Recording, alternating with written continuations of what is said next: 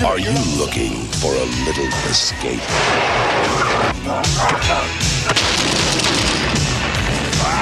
Want to see something This is sick! you don't see every day?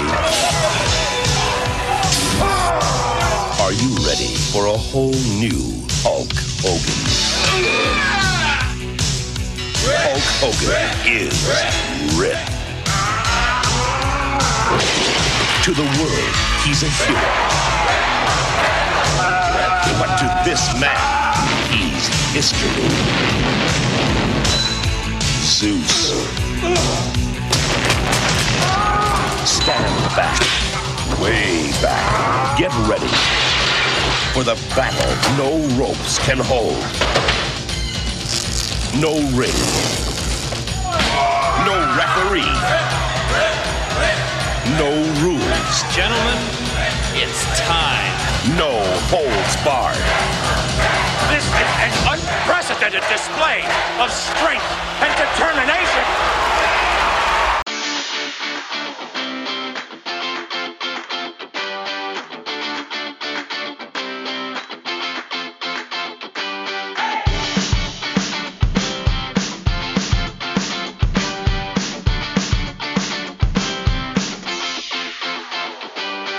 Welcome everyone to the Random Wrestling Review podcast. This is a bit of a uh, a bit of an odd episode that we're doing today. For a fact is that uh, I, Tom Smith, am hosting today, uh, and I'm also joined by the one and only uh, Steve Corriander. How's it going, buddy? Great. We've usually got uh, what, what's it? I was going to say exclusion zone, but that's not. Uh, restraining order between us. We can't be on podcast together anymore, can't we? I got there really quickly, didn't I? What a start this is to this podcast. Yeah. That's a good. It's, it's a good sign going forward. I think. Yeah. I, I actually think the reason why that restriction's been put into place is that both you and I, I think, are probably two of the biggest Bret Hart fans in the entire world. And I generally think that the world will implode if we ever get into get onto a topic involving Bret Hart, because it will effectively turn into a gigantic Bret Hart wankfest. wouldn't Yeah, it? it's good. It, it would- absolutely would do. Yes. Yeah. so it's probably probably safe really. Um, but we're not here to talk about Bret Hart today. In fact, we're not actually here to talk about wrestling. Well, we've got wrestling as, as a slight theme, but we are covering a film today. Don't know if this is ever going to turn into anything. This might just be a one-off. Um, but we are here today to discuss WWE's legendary, I'd say, it 1989 movie No Holds Barred. So before we go further, Steve has already alluded to it. We don't talk to each other very often, and we don't know each other that well. I think we, we, we every time we've spoken, we've got on very well, but we're not we're not we don't know each other that well. So what I wanted to do before we do anything, I already know your wrestling tastes because Yeah. I've listened to the podcasts with you in, and I'm sure you have with mine. Um, but I want to know a little bit more about your film taste. Now I can see in the background you've got some movie posters, but I think they're Stranger Things posters. aren't yeah. This is nothing to do with me. This is yeah. This is this is my, my wife's room really. So it's all to do with do with her. Do you not like Stranger Things, or do you like? I Stranger Things? I do like Stranger Things, but I don't think it's the sort of thing I would watch. I would never choose, probably never choose to watch any sci-fi stuff myself. I don't think. right. Okay. Um. Yes. Yeah. So when it comes to films, if you had to pick like a top three or a top five, what sort of what do you go for generally? Easy. I can tell you my top five right now. So Yeah. Swingers is my all-time favorite film. Have you ever seen that with John. Favreau? Brilliant film. Uh, Think of I all the think- beautiful babies. That's all you I know. do. I absolutely love that film. We were when we were 16, 17, discovered that film. We were absolutely obsessed with it. We used to watch it before every single night out, and just like yeah, would rinse that to death. Um, and also it- got a tremendous soundtrack as well. yeah, the soundtrack's Absolutely unbelievable. brilliant. Was it Big Bad Voodoo Daddy or something? I've, I've got yeah. one, of- one of their albums actually off the back Oh. of that soundtrack, Americana Deluxe, I think it's called, and it's amazing. It's such a good film. I watched it fairly recently. and It, it, most of it does hold up. It's really good. And then I think in no particular order, it's got to be Rocky, uh, High Fidelity, and then the other two is quite a challenge for me. Maybe Happy Gilmore's in there as a bit of a bit of a comedy one, and then maybe Rocky Two is. I think I, I love the Rocky films so much. Um, I think Rocky, original Rocky and Rocky Two are probably in my top five. So yeah, that's it. But I must be honest, um, Tom, I'm not a massive film buff because I feel like when all the kids at school were watching like Karate Kid and stuff, I was watching football or wrestling. So I was, Yeah. bit of a- and also I tell another thing that really hindered my development of films. I grew up with two much older sisters. So if you're talking about like 80s rom coms, mm. I'm all over that. But anything Yeah. like Karate Kid, Ram, I've never seen a Rambo film. So yeah, it's like I've got big, big, big holes in my film knowledge. I, to, to, be fair, I do as well. I think for people of our age, because you're what, you're just uh, about 40, aren't you? And I'm just 41 now. Yeah, so you're 41. I'm going to be 39 next year, so we're you know reasonably close. Or this year, in fact. Fuck me. Um, so um, and it gets worse, mate. You start yeah. your your own mortality starts flashing at you like a torch. Mate, the last um, the last couple of weeks, right? I've been so uh, Uh, my knees have been hurting recently, so I come into I had a physio appointment. They said start doing some do some more exercise. So I went to the gym last week, put my back out. Oh no! and then this isn't anything necessarily to do with age. Maybe just the fact that I wasn't concentrating. I started feeling a bit better. Started cooking a carbonara. Carbonara. You can see I'm wearing a plaster.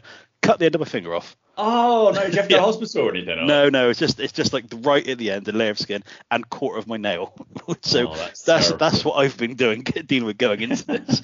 so um, but people of our age, I think a lot of the films that you tend to love, especially uh, tends to, especially ones that are older, you tend to are the ones that you had on video when you were growing up. Yeah. So um, when it, that's why like people love like the Goonies, for example. Yeah, I, did, I didn't have it on video, so I've, it's not oh, a film that's, that's familiar with me. The Rocky films, to some extent, every time I've watched them, I've enjoyed them, but they don't hold that same okay. sentimental feeling to me that they do for a lot of other people of our generations. And I think Tinky's described it perfectly before when talking about the Rocky films. They are basically the best booked pro wrestling you will ever yeah. watch. So that's not a surprise to me that you're a big fan of the first two specifically, especially the first one. The first one's a bit more serious, isn't it? They tend to get a little bit more campy, especially rock when you get to like Rocky Four. Like it starts getting basically again going back to Tink. He's not even on this fucking podcast and he's dominating it already. um, he, he, describes Rocky Four as the world's best ever musical because it effectively is. Isn't it? It's oh, like a, a, cat on screen now. I didn't know you were a cat. Uh, yes. uh, I say owner. Is that? I suppose you do own the cat, really, don't yeah. you? But yeah, so yeah. He, he's his name is Goldie Wilson, which is the name of the mayor in Back to the Future, which is a lovely segue because Back to the Future is my favorite film. Oh, okay, yeah. Uh, followed up by Ratatouille. I don't know if you've ever seen it, but I've never seen Ratatouille. I've heard of it though. I've not seen it. Yeah. Probably three is probably The Departed. Okay, uh, I'm not sure if I've seen that. Very good. I'd recommend you watching it.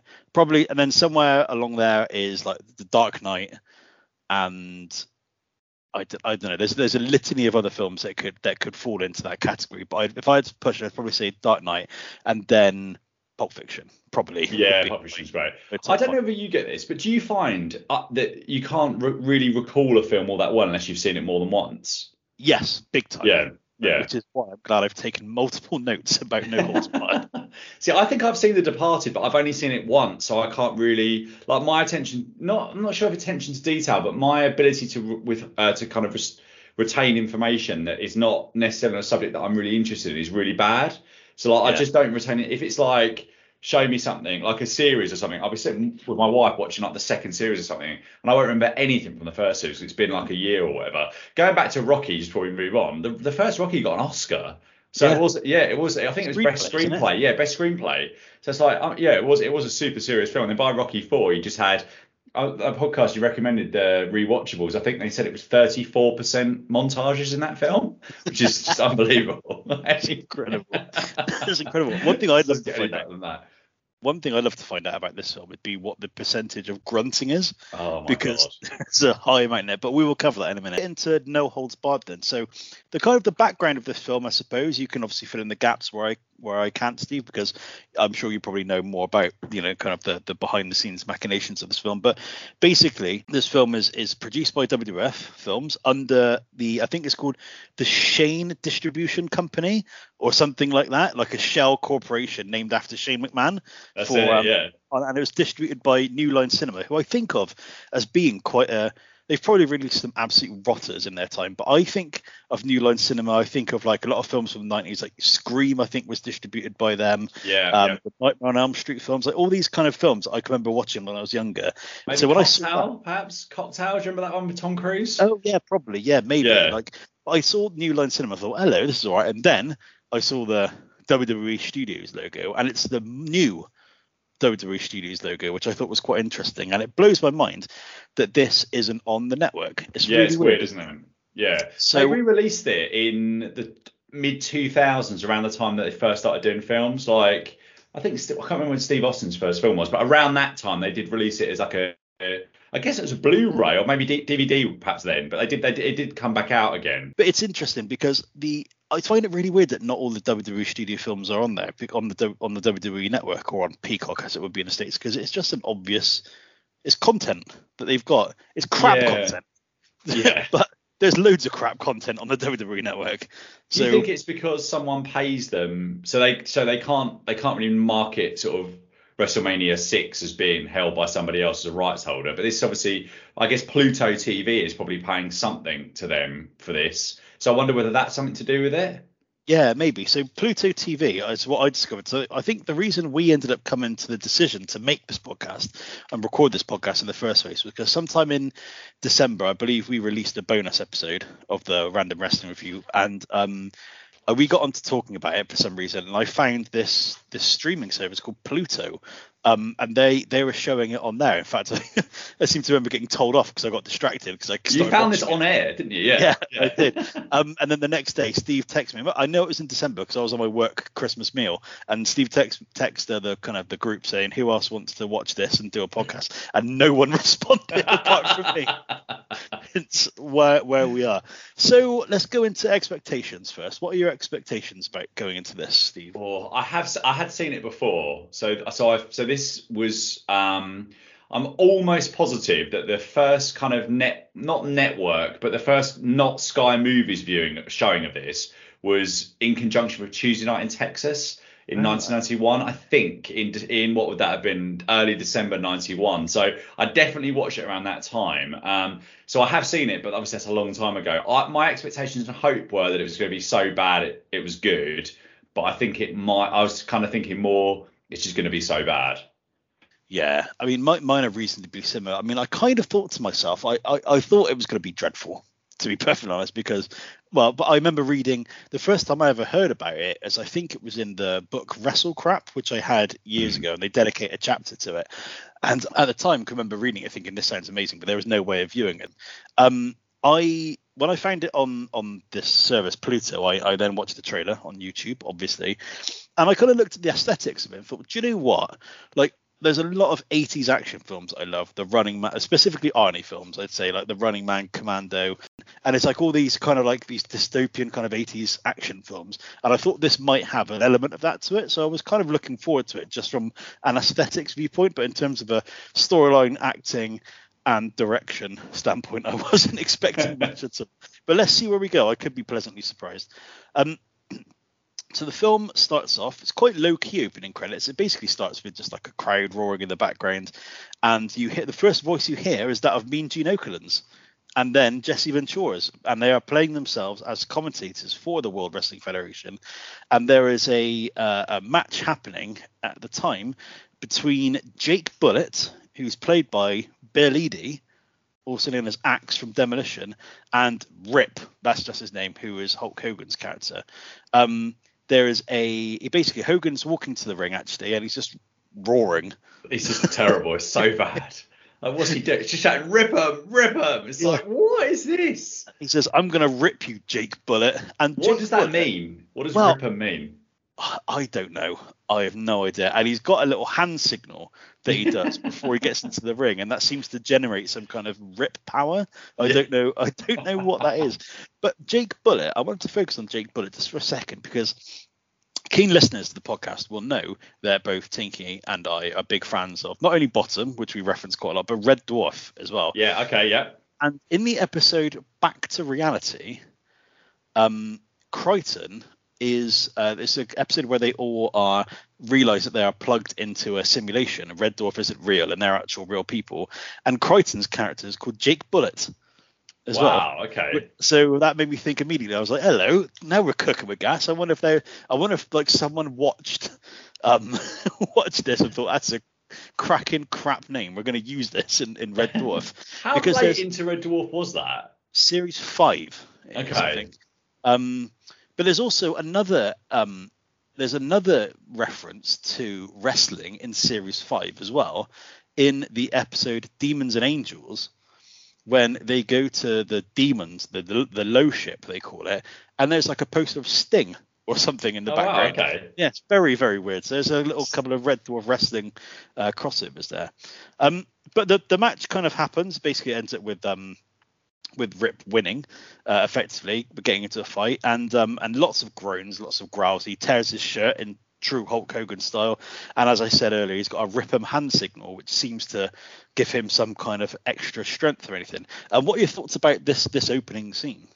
I just thought, wow, I just, I just, from the very start, you're thinking, why have they done this like this? Why have they turned Hulk Hogan this like ultra charismatic guy, and he's just playing this Neanderthal that keeps kind of grunting, and the Rip'em thing doesn't make any sense. Like, I just don't get where does this, what does this mean, and why is it like that? And I also thought that. They they show they say obviously he must have come out at some sort of WF taping, which I'm sure in the depths of the internet you could probably find out where this was. But then the close-up shots weren't in the same place because it was extras, and there were loads of empty seats. So it's like what, what like they're talking about it being it being sold out and stuff. It's just that I just find it I found it really bizarre, and I also thought that if you were a Hulk and there's a lot of this throughout the film, if you're a Hulk Hogan fan, you know what wrestling sounds like. So you know when they hit the mat and what the punches sound like. So why are you trying to do this in a way? And it sounded like cannons going off every time they punch someone or something. It's just it was so um, grating for a wrestling fan to see this. And I, I, I wonder whether they thought,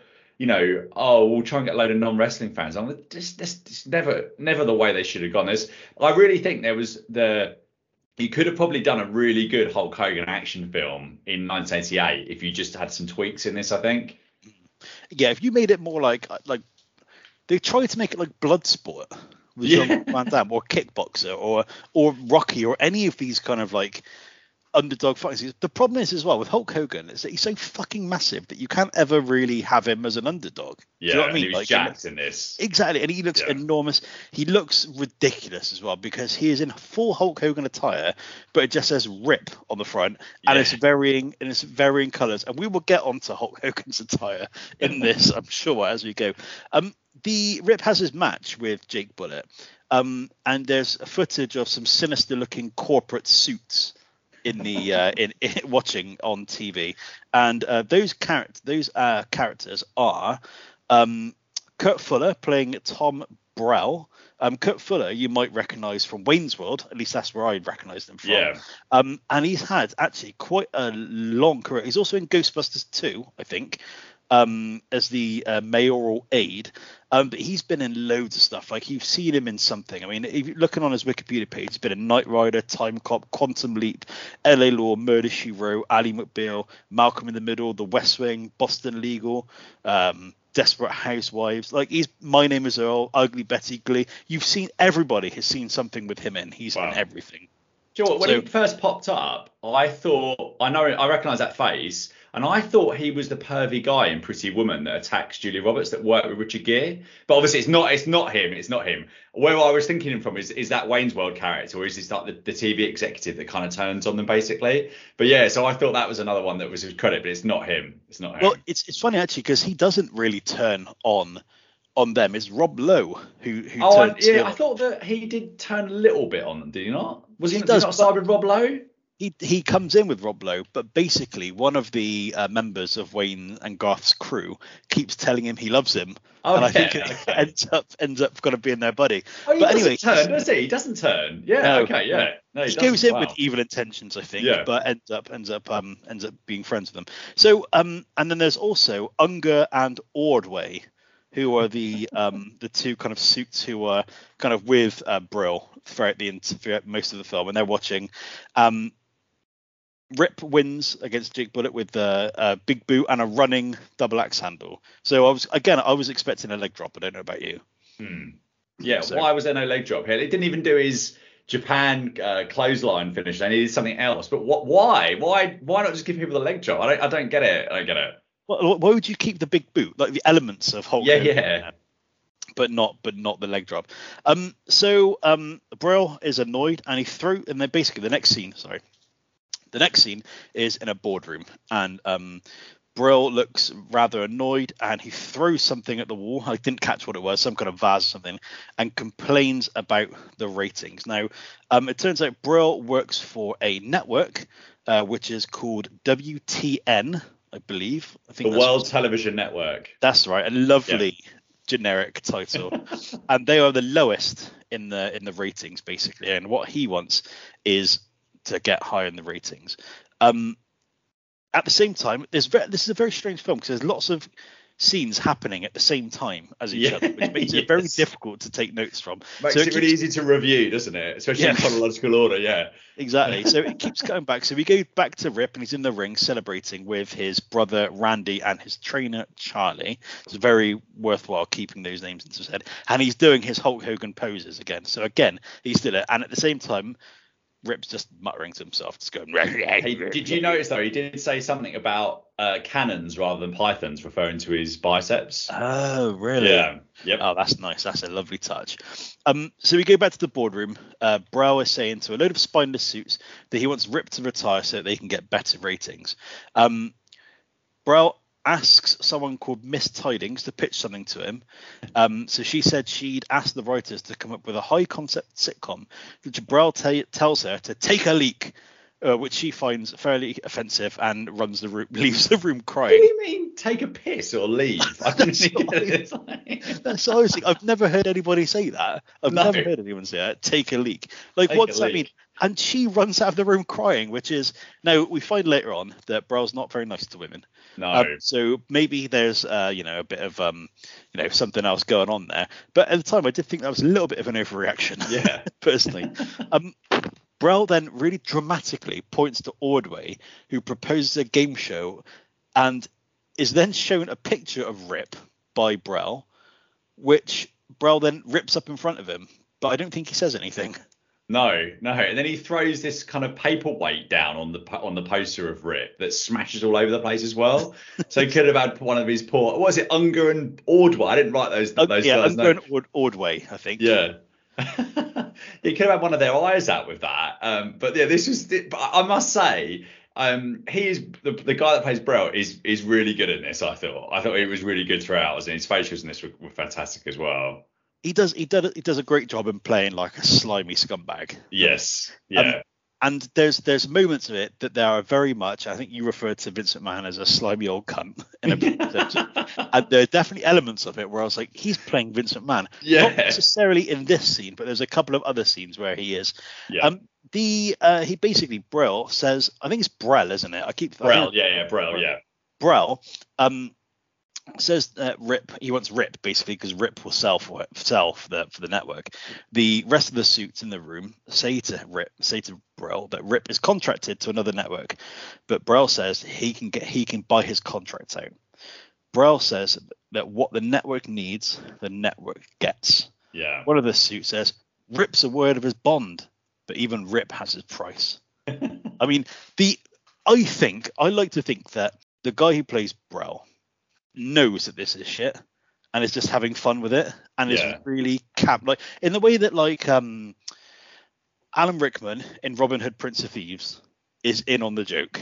I like to think that he is as well. I'll have to take your word for that one, Tom. I'm afraid. That's Oh, yeah. you're gonna see yeah. Robin Hood Prince of Thieves? No. Uh, as Ke- is that Kevin Costner? yeah, Maybe, but yeah, again, it's only a one-time viewing, I think. yeah, it's crap. But again, I had it on video when I was younger, so I think my mum had a thing for Kevin Costner, so I play. think that's we ended up having it on. But surely Kevin Costner ach- achieved perfection in Field of Dreams. If you build it, they will come, and everything after that wasn't wasn't quite as good. and I've never seen it. Oh, um, this is amazing. There's lots of crossover going on here. yeah, So the next scene is uh, Rip um, arriving at a building in a limo. Uh, he's wearing a black and red spandex outfit with a matching bandana, and this is casual Rip. This isn't wrestling Rip, and he looks absolutely nuts. Hmm. Casual. This this outfit is insane. Like just absolutely ridiculous. People saying hello to him outside. He's just there like. There's no room for hiding anything in this outfit. It's just No. it's unbelievable. Yeah. Um, so it turns out he's going into a meeting with Brill, um, Brell even. Um, Brell starts sucking up to Rip, tells him that his last match was a masterpiece, the, the aforementioned match against Jig Bullet. Um, Brell boasts that his chairs are Louis XIV's. They cost him a fortune. Um, Rip sits down in one of them, and the chair creaks under Rip's might. Um, Burrell says Hogan's facial with that is so good. It is. He's just like, ooh. He's like, oh, hello, what's going on here? The like And- a also- brilliant sight gag of Hogan there. And Burrell also looks terrified that the chair's Yeah. going to break so. Um, it cost me a fortune. exactly, and he says Louis XIV would be proud to have a man like Rip sit on his chairs. Burrell offers Rip a contract, which Rip turns down. He says he's contracted to the other network, and he is in fact a man of his word. Um, Burrell takes this badly and offers Rip a blank check, which Rip, Rip scoffs at.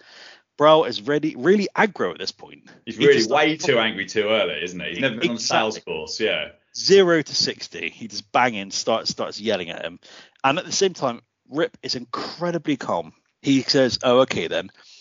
Burrell thinks that this has work worked, and Rip goes over to the check, and Rip and Burrell both laugh for an awkwardly long time, folk fake laughing on the behalf of um of uh, Rip, obviously. Um, Rip then shoves the check into Burrell's mouth and storms out. But as he storms out, he turns around and does the Rip signal and growls. The- I've written in my notes. This has to be seen to be believed in terms of how bad this scene was.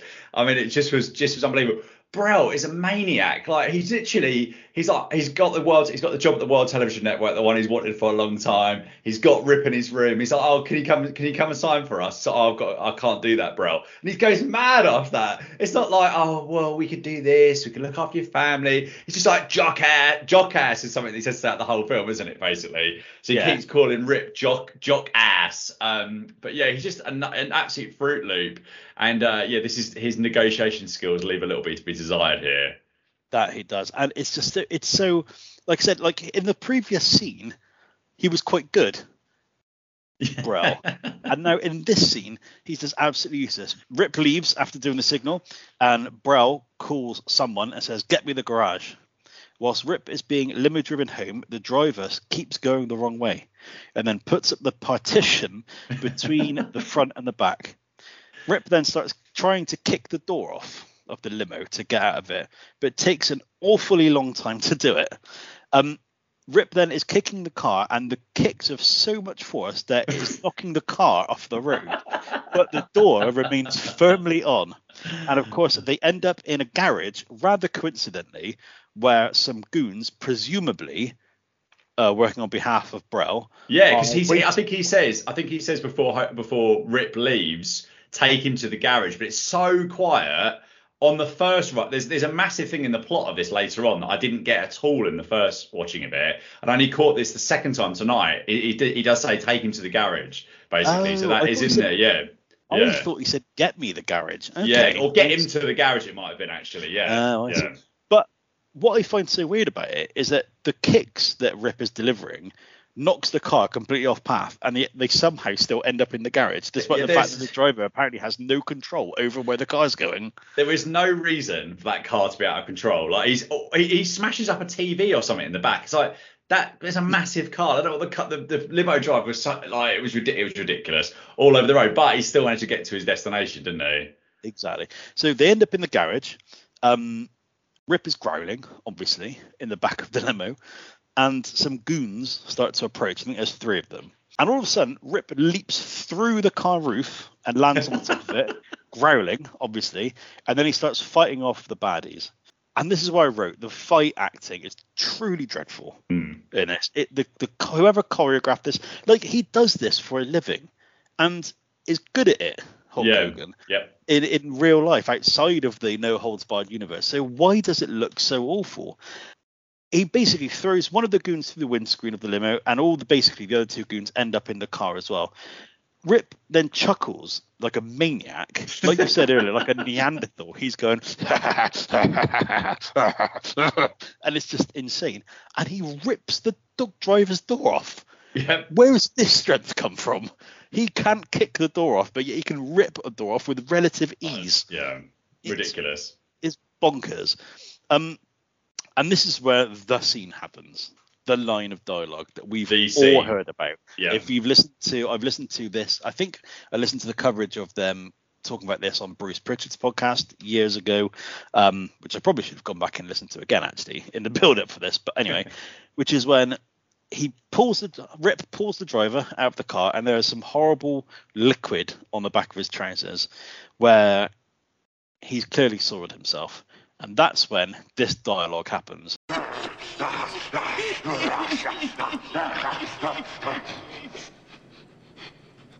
What's that smell?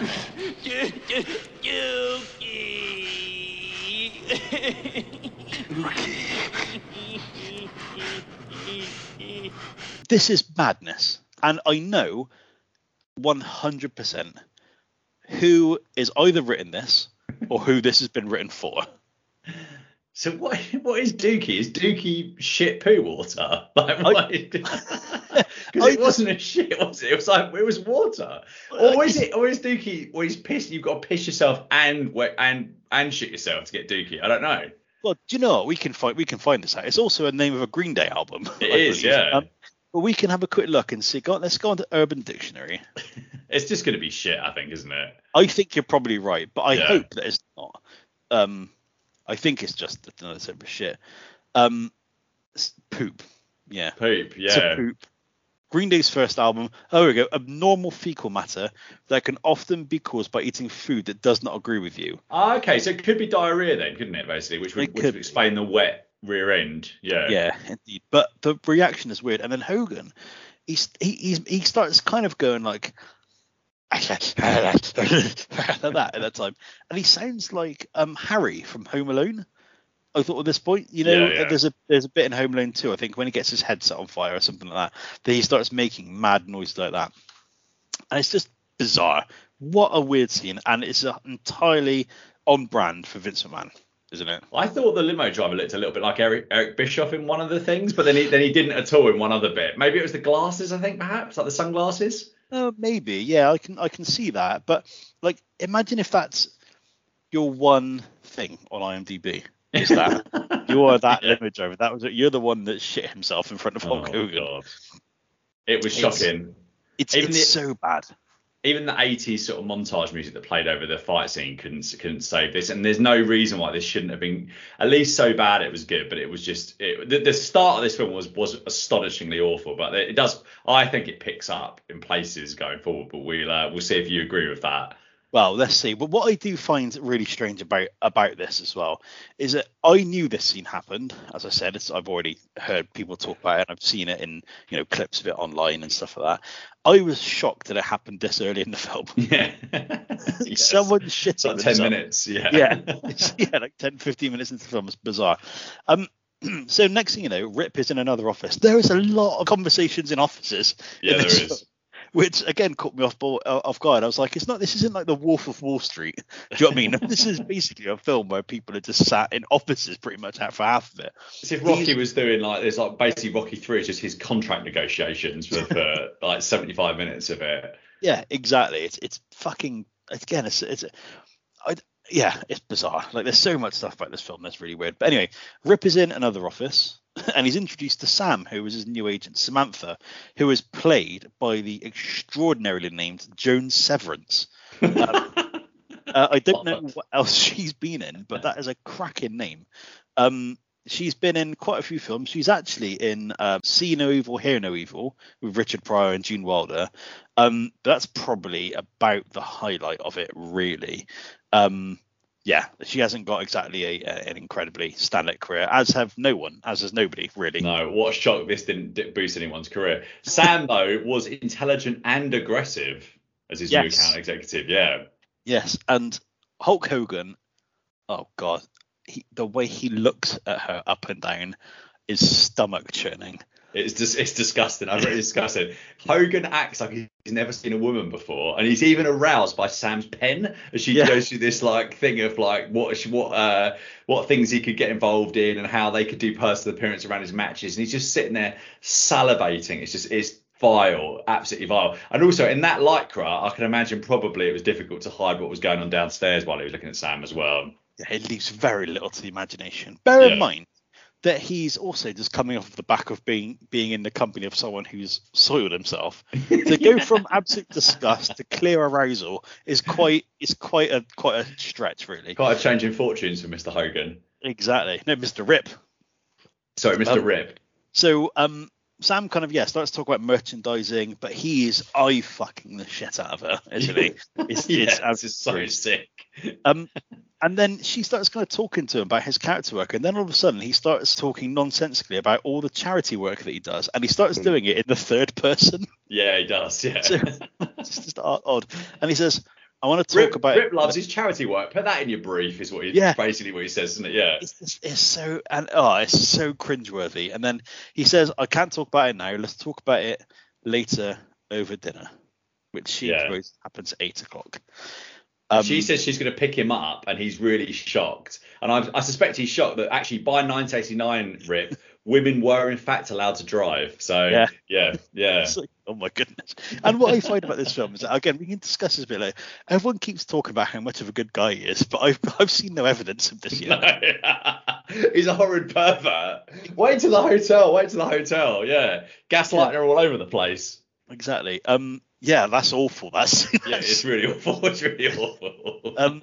So Sam and Rip arrive at the restaurant, which I don't know if you noticed the restaurant, but I'm pretty sure it's actually the set of a church. Oh, it had a big stained glass window with like uh, I don't want to get my religious iconography wrong here. Maybe Mary, perhaps. Yeah. I don't know. Yeah. It's like they they kind of got onto set and they were like. "What- So where's the restaurant set? And they're like, oh, we haven't got one. We got a church there. And they're like, fuck it, put some tables down. no one will notice. Um, oh. Rip at this point is wearing at least he's wearing trousers, but he's wearing an all white three piece suit. Yeah, he is. All No stops pulled out for this big news. Big nose. I can't even get the words out. All stops pulled out for this big nose brunette. And I, as a as a fan of big nose brunettes, I can't blame him for this. To be honest. See, uh, do you know what? I've been meaning to ask you about this, right? So I, I, I for, for a start, I didn't think she had a particularly big nose, really. But are you, Uh, when you say big nose, do you mean just big in general, or do you mean like pronounced, protruding big noses? Um, I mean, uh, fairly pronounced, I'd say. Yeah, yeah. I think a bit like a big. I, I, I'm thinking she did. I thought she did have a reasonably sized hooter, but I feel like I want to go back and look at this now. You're, you're the expert, so I'm not. You know, I was just wondering about. It. But I think she qualified, albeit though she was this very special brand of big nose brunette that is not necessarily my favourite because she's like I I've got a kind of average uh, size nose, but I've got blue eyes and she had light eyes as well, so she's not the classic brunette, dark eyed, brown eyed girl, uh, big nose brunette. So yeah, perhaps I wouldn't have got the white suit out for her. you should watch um uh White Lotus season two because I have uh, seen it. Yeah, I have seen it. Yeah, so you you're quite like the the hotel manager then I'd imagine. absolutely.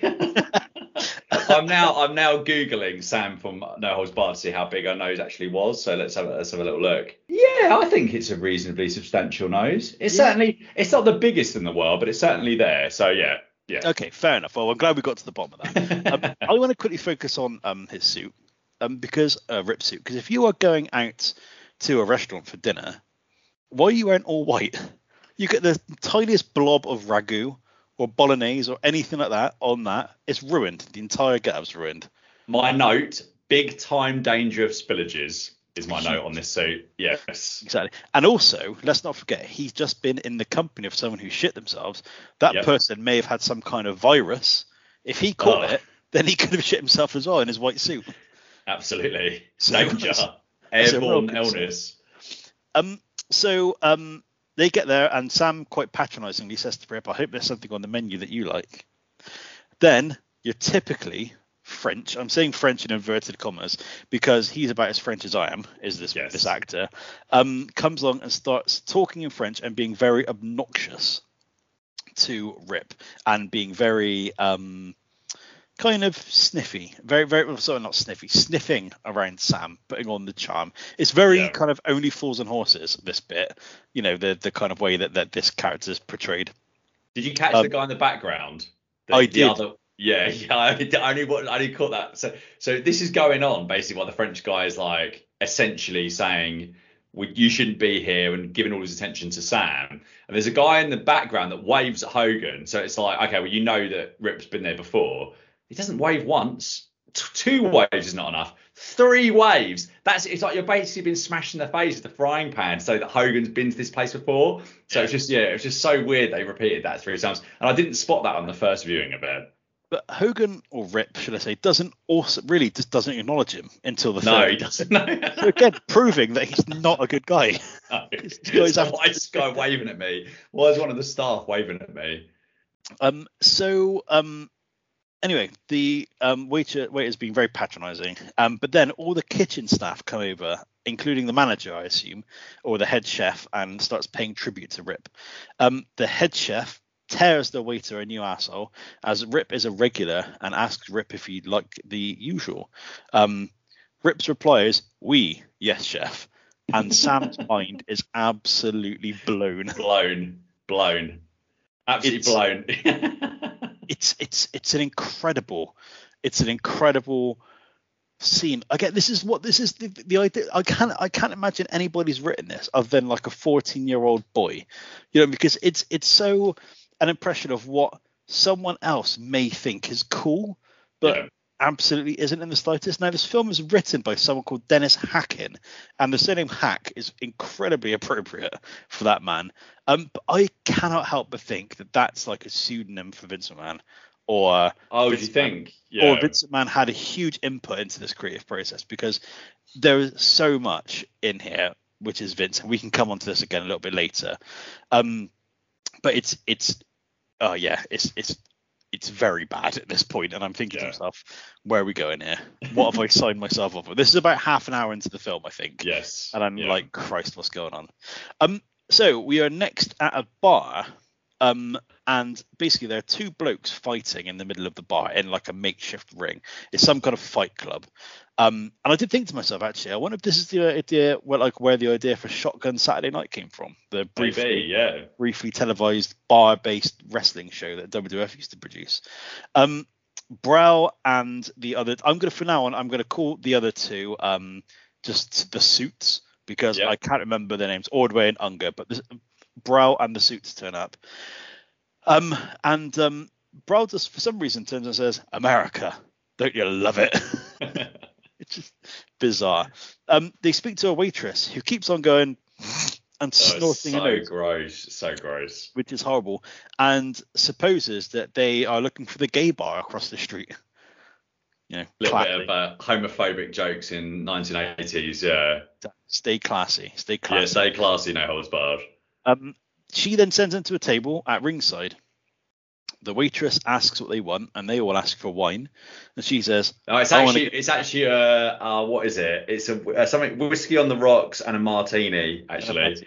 and Yeah. she says, "I want to get laid, but people don't always get what they want," or something like that. Brow orders three beers and tries to pay with a credit card, which they obviously don't take. In 1989, it's like, obviously not. Like no one would do that. They'd have absolute rolls of cash, wouldn't they? It's such a bad. It's just stupid. But it's so also- they- stupid. they would have had those machines where you have to put the card in on like paper and like Oh, yeah. slide it back and across. Like this is it's so it's so funny. I actually think that's quite a bit of underrated comedy in the film. Yeah. Um, but they um they sit there. Brow orders three beers, as I said. There's a little man, uh, a little man in a cage above them who keeps throwing things. And I've said this before um, about the we talked about the Halloween Havoc. Ad, I think it's Halloween Havoc '93 and '92. There's an advert for it, and it's basically like um. Jake Roberts is in like a bar with all these, or in like an underworld bar, and there's a little person in the bar, so you Okay. know everyone's evil.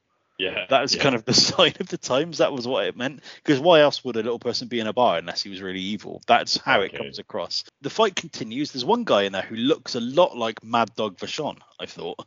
Um, but it's not him. Oh, okay. Yeah, I know. I know exactly what you mean. Actually, yeah. Yeah. Yeah. The Um, of first fighting guy. Yes, yeah, exactly. And they're fighting. Um, and Ordway at this point is really panicking about being in the bar. And then there is some bloke behind them who we later on find to be called Bubba, who is wearing a cut off belly shirt and just screaming and going, yeah, not saying anything. Um, one of the suits, I think is Ordway, um, starts asking him questions about where the referee is, and Bubba spits uh, some chewing tobacco over his shoe. You know who Bubba is? Do you, do you know? Have you got Bubba? Who Bubba is in? Your, uh, Stan. Hansen. Oh, that's who Stan Hansen. Yeah, yeah, yeah. Right. I see. Stan the man. As, as Yeah. he's known as. Um, he spits chewing gum tobacco on a shoe and tells Unger, it's Unger actually, that the ref's at the bar, and then you see the referee getting tanked up at the bar, and explains that only the last man standing wins. It wins. You just don't kill anyone. The guy who looks like Mad Dog wins, and Bubba then jumps in the ring to fight the man who looks like Vachon as the bloodthirsty crowd watches on. Now, the thing I will note actually, I said that they uh, that Brawl tries to pay with a credit card. He actually pays with cash, and then says uh, that he'll give the rest of the change to Bubba if he fights. And Bubba happens to be the snorty waitress's just uh, brother. So it's Brother, all, yes. yeah, lots of you know, lots of real good stuff in there. I think. um, this is this seems so weird because what happens then is that there's just I guess to really kind of show how horrible this bar is and these people are, they show footage of there's a woman and a man sat on a table behind them, and then just for no reason the woman just starts beating the man up, and there's no context to it. It just happens. It's it's really really unusually unusual, shall I say? The suits then basically say they need to go to the toilet. One of them goes up to uh, someone and says, "Where can I go to bleed the lizard?" it's just it's a very strange line. And there's fighting going on all over the bar at this point as well. It's just turned into basically a mass brawl. And the toilet is called the VD room. They walk into the toilet and the urinals are overflowing, and there's a rabid dog in there just at the end. The two suits then slag off the place in a manner which is so deeply unpleasant. They're calling everyone scum of the earth, thick as pig shit. And I imagine this is what Vince thinks about wrestling fans. yeah, probably. him and Kevin Dunn have had this conversation verbatim. Yeah, absolutely. I, I think this is as you as you said, that, you know, there's so much. I think there's so much Vince in this, and I think he's the kind of. I can imagine he would find a massive amount of humour in someone dressed up in like a really nice suit, trying to go in there, someone to have a have a, have a wee, and just be confronted with all this grime and not want to touch anything. Basically, yeah, this is this is Vince toilet humour all over it. Exactly. And then they as they're slagging off the place, they hear a noise and they look and somebody's in the store. And out comes Bubba.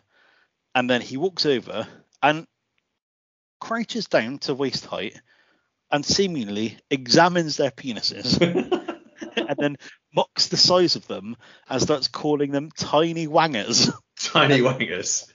Basically, these two guys got saved from a Stan Hansen beatdown because of how small their cocks were.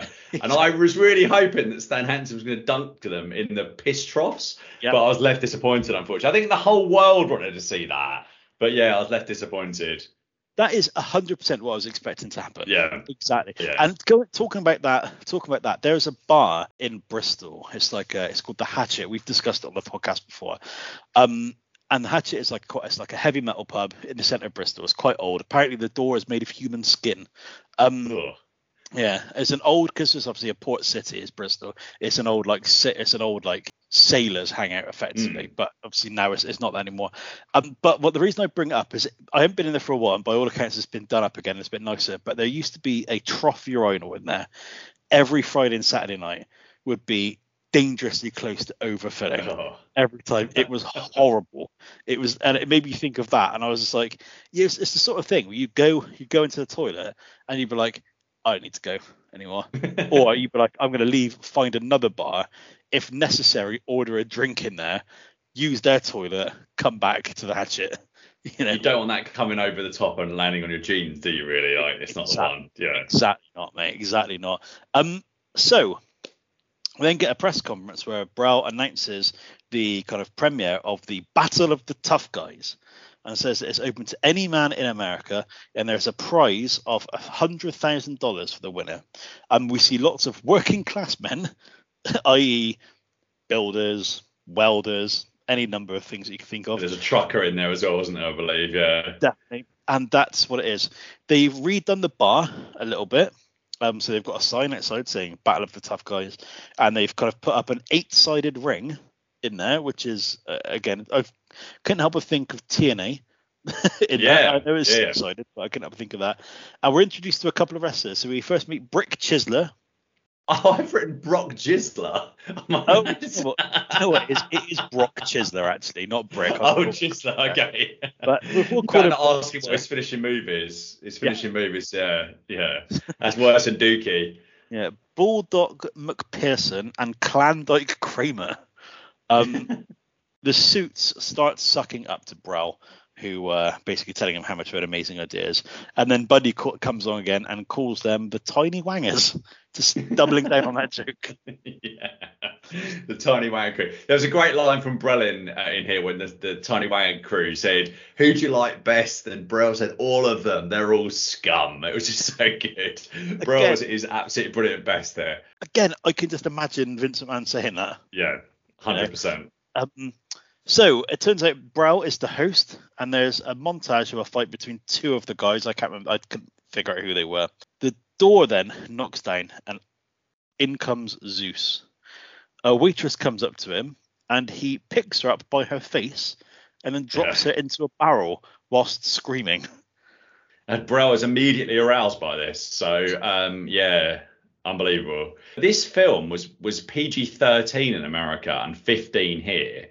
Why is this film so adult? There's lots of there's and there's more adult stuff to come in this. There's not pints and pints of blood uh, at any point really. Uh, spoiler alert. But there is some adult stuff that happens in this film, and I, I surely this should have been very cookie cutter for, for kind of Hulk Hogan's audience. Because what what you know what parents are taking their you know what would be you know what eight to eight upwards, maybe a bit younger than eight would have been Yeah. the, the the Hulk Hogan demographic target really. So yeah, I thought some of this stuff was a little bit bizarre. Well, the whole thing's very confused, is- isn't it? Because you're right. 'cause Yeah. It doesn't seem to know what audience is because the the the Rip character is basically Hulk Hogan, who we know is aimed at a younger demographic, but a younger demographic isn't going to be interested in all this boardroom chat. So no, like, exactly. Yeah. the film doesn't know what it is, does it? Like the people person who wrote it has basically got a load of ideas, and they haven't made it gritty and grimy enough because it's still quite camp. Yeah. They haven't made it gritty and grimy enough to be suitable really for adults. But like you said, it's too. There's some very dark adult themes in this, which we'll Yeah, come to later. Um, and again, that is really weird, and it's just it's very juvenile.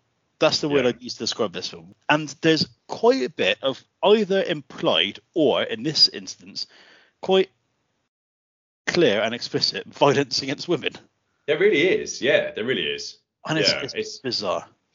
Very strange. I've used that word too. I've overused the word bizarre, but that's the only word I can use to describe it at some point. As Zeus kind of enters the room, I don't know how he appears to have like knocked down a wall or like opened up an, a door that wasn't there before to get in because he's basically silhouetted against this massive, bright, smoky light, and I've got no idea where he's come Hmm. from. Again, it's a He's cool. brought his own lighting rig with him. well, that's the thing. It's it's like a cool visual. that someone thinks this is going to look mint, but then Yeah. but then it makes no sense. They've no, done no way to to they've worked in no way to incorporate that visual into the storyline of the film to make it make any sense whatsoever. Everyone backs away. There's lots of females screaming and running away, and blokes looking panicked. But at the same time, Zeus is just going ah the entire time as well. Brell says, "Let him fight," which he does, and then beats up. Whilst at the same time this is happening, Rip, Randy, and Charlie and another friend of Charlie's, who we later, or I don't think he's ever actually named in the film, um, but he is Craig. Craig. Yeah, Craig. Or Craig, as I call him in, uh, in the Yeah, States. Yeah, Craig. Craig. Yeah, Craig. Um, uh, I'm watching on TV. Rip is in extraordinarily tiny shorts. Yeah. He's wearing tiny shorts, a tiny vest, and a black bandana. He's obviously, with the exception of the scene in which he's going out for the meal with uh, with Sam, Rip is bandanaed up for the entire Yeah. film. But he, he's like man of class.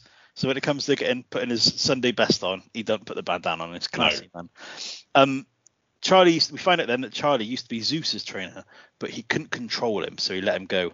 Um, it's then alleged that Zeus killed someone after the bell and went to prison. Then we cut back to the bar, and Zeus rips out his opponent's hair and Yeah. then yells a lot, showing it to people.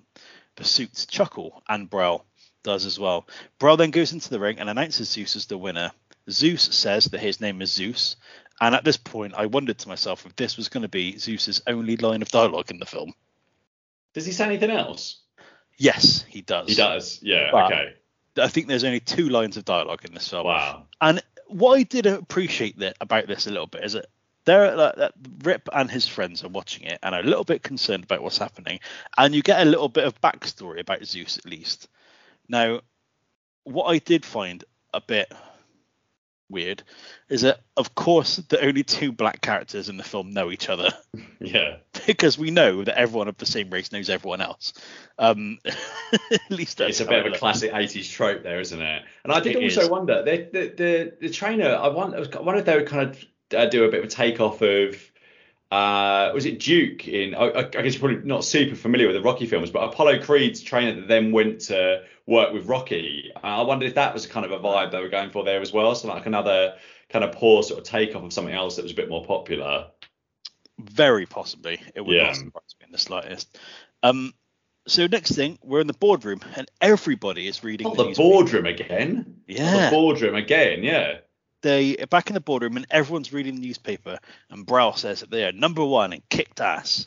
Um, the, but then there are loads of complaints sent in via telegram to the to the network, but Brow doesn't care as complaints keep them in the business. Again, this is Vince McMahon. Yeah. This is Vince McMahon saying, I don't care how, what I put on TV, how offensive it is. If people don't like it, that's even better because we will have notoriety. Yeah, At this point, I was off. like, this is this is the most Vince McMahon part in the film Yeah. so far. Big time. Yeah, it's it. This is this is not a bad film actually. You get the kind of kind of there's a couple of suits in it, the kind of like baby face suits, and they bring out these telegrams, and all Bro Bros just doesn't care. It's all about the money. Violence keeps him in the headlines. Let's just let's just carry on. Yeah, it's it's yeah, it's so true. I think. So next thing we've got um Battle of the Tough Guys second episode has uh Ludwig Perkins versus Zeus in what is effectively an industrial complex. So some kind of nondescript factory, um, but there's actually no ring. either. Industrial arena they called it, which I yeah. Yes, that's right. And I don't know if it's some kind of factory or if it's some kind of plant or I don't know. Um, but I must admit, I actually really like the aesthetics of this bit. Mm. Yeah. It made me think of like the Running Man, um, or you know any one of those dystopian 80s action films, and it really, really liked. I really liked it. Um, Ludwig has a wrench, a giant wrench as well. Again, I don't know what he's doing, what it would actually be used for in real life, because it's so comedically large. Um, but he's still no match from Zeus. Brow's watching from a suite. And uh, Ordway, for some reason, has been given a camera for his birthday, a video Because camera. video is his life, he says. Yes. He's walking around filming everyone. Which, yeah. again, You pervert. yeah, exactly, and it's not mentioned at all at any point in the film. It's just No. like it's such a a, a weird little point. They were like, "Do you know what? Let's bit of character development for, for Ordway. just loves film. Yes. like Dawson from Dawson's Creek loved film, didn't he? Perhaps that's Did he? uh, perhaps that's why. Oh, you not watched Dawson's Creek? Nah, I haven't, What about, what about the OC? No, no, no, no. Oh, you've missed out there. I don't. I. I don't know if I have, to be honest. the OC was so good. I, I rewatched the OC last year, I think, all the way through, all four series. So I would Really? recommend that. But I do like a teen drama. So if, if that's not your genre of choice, then I don't I don't mind a coming of age, and I don't mind a I don't mind a Peter Engel produced teen drama. So oh, like Saved by the Bell, basically. Saved by the Bell, you know, California uh, Dreams. California California Dreams, Malibu CA, Oh, um, yeah, Hang yeah. Time, City Guys. Oh, watch all of them. Oh, oh But- City Guys had a great theme tune as well, didn't it? See uh, where you can see why these guys are cool and streetwise or something like that, wasn't it? it was really, really great. Yeah. How about um, reality? Not to get off too too talk about No Holds Barred. How about like reality or scripted reality, like a Laguna Beach or The Hills or anything like that? Not really. The only one that I really like is, and the one, only one I've ever liked is the Jersey Shore. Yeah, Jersey Shore's really good. I watched all of those basically. Yeah. especially the original like the first four seasons up to the season where they go to Florence in Italy Yeah. is co- is comedy gold. It's There's the amazing. bit- Jersey Shore when so good. Situation and Ronnie get into the fight in the hotel room in the in series four, and the situation knocks himself out on the wall. Oh is- my god. Arguably, like I put that up there with I am the one who knocks from Breaking Bad as being one of the greatest moments in television history. I'd have to agree with you. Um, yeah, no. So like, yeah, reality TV's never really done it for me, but the Jersey Shore, I don't know why it just happened to, it happened to just get me at the right time. captured your Um, imagination at the it right did. time. like I used to love like GTL, T-shirt time, you know, Yeah, like yeah. all that stupid thing, the cabs are here. You know all these stupid Cabs are things. here, yeah, so Um, good. But what I have noticed, like, so like series five wasn't very good, and series six, the last last season of the original run was really crap because the situation was sober. I think um, I gave up in series six actually. Yeah, Yeah. yeah. But then when they brought it back again, because it's still running now, isn't it? Jersey Shore. Yeah, I've tried. I tried the reboot. I think I maybe watched the whole of the first series of the reboot, but I, I think I've given up. I kind of liked it because you want to talk about a babyface turn from the situation. Yeah. You know what I mean? Genuinely, clean his life up. Seems like genuinely like a lovely guy now. But then I remembered, and I'm like, these were like over 40 year olds still acting like this. that was Oh. when I had to kind of, I was like, do you know what? There's a time and a place for it. But I mean, Pauly D, I love your blowout. It's amazing. yes. But have a word for yourself. Um, it's true. It's true. it's true. Um. So, um. Right. Where the fuck are we? Oh yeah. We're um, um, Zeus killed the Ludwig basically. I think. Yes. And then, um, yeah, so basically, um, Brell's watching from the suite. Um, Ordway has his camera, and um, Brell says that he will lead Zeus like he will lead Rip, and I don't really know what that means. Um, Zeus destroys Ludwig as the construction workers look on horrified, and again, there's just what we haven't really done, and I don't think there's a way we can possibly ever really truly give a good representation of the noises that are made during the fight scenes. Like the yelling and the grunting is so over the top that I don't think we can really truly give an accurate reflection of it on this podcast. No, and I don't. I wouldn't even say it's comedic. It's like it's anno- it's it's it's annoying. It's oh, so over the top that it's it's not. Yeah, I it's not. It's not like fun. It's just yeah. It's just ridic- It's ridiculous, is what it is. Really, it's terrible. Really, really bad.